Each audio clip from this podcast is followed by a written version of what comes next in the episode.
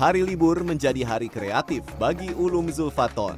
Pria yang berprofesi sebagai pegawai IT broadcast di sebuah kantor swasta di bilangan Pasar Minggu Jakarta Selatan ini mengisi hari liburnya dengan membuat mainan edukatif berbahan kayu bagi anak balita. Dari hobi sekaligus pekerjaan sampingan ini, Ulum mampu mengantongi omzet 3 hingga 4 juta rupiah per bulan untuk memenuhi kebutuhan keluarga di luar gaji bulanan.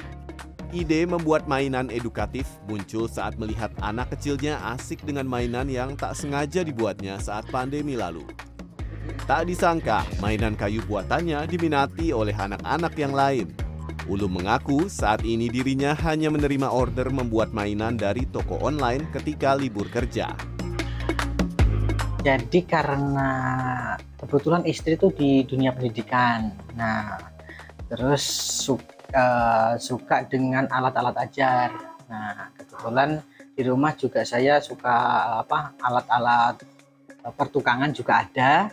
Jadi bisa akhirnya kita punya ide untuk bikin alat edukasi dengan material kayu. Jika Ulum bergerak di bidang mainan edukasi, anggota Polres Magelang, Aibda Agus Susanto menekuni bisnis penggemukan domba. Pengalaman masa kecil, hobi bermain, dan memelihara hewan ternak membuat dirinya terinspirasi bisnis penggemukan domba dan kambing. Agus mengaku ia merawat ternak tersebut sebelum berangkat dan setelah pulang bertugas sebagai polisi lalu lintas di Polres Magelang Kota.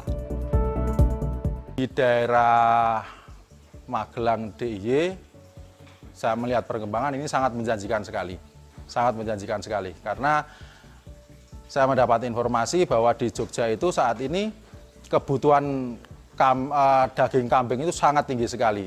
Sehingga saat ini banyak yang berlomba-lomba untuk penggemukan hanya sekian bulan saja sudah dilaksanakan penjualan dikarenakan permintaan yang cukup tinggi untuk bahan-bahan makanan mungkin sate atau apa di wilayah-wilayah pariwisata itu sekarang cukup tinggi sekali. Agus menambahkan, saat Idul Adha seperti saat ini merupakan puncak panen dan kesempatan meraih keuntungan dari penggemukan domba dan kambing setelah dirawat 10 bulan. Saat ini, Agus memelihara 31 ekor kambing dan domba lokal dengan omset rata-rata penggemukan mencapai 1 juta per ekor per sekali panen untuk membantu memenuhi kebutuhan istri dan dua anaknya. Penghasilan di luar gaji pokok atau penghasilan utama penting untuk dimiliki seorang pegawai atau karyawan. Usaha sampingan atau side job tersebut dinilai mampu memberikan perlindungan di saat terjadi goncangan keuangan keluarga akibat PHK atau pemotongan gaji pokok di luar kendali karyawan.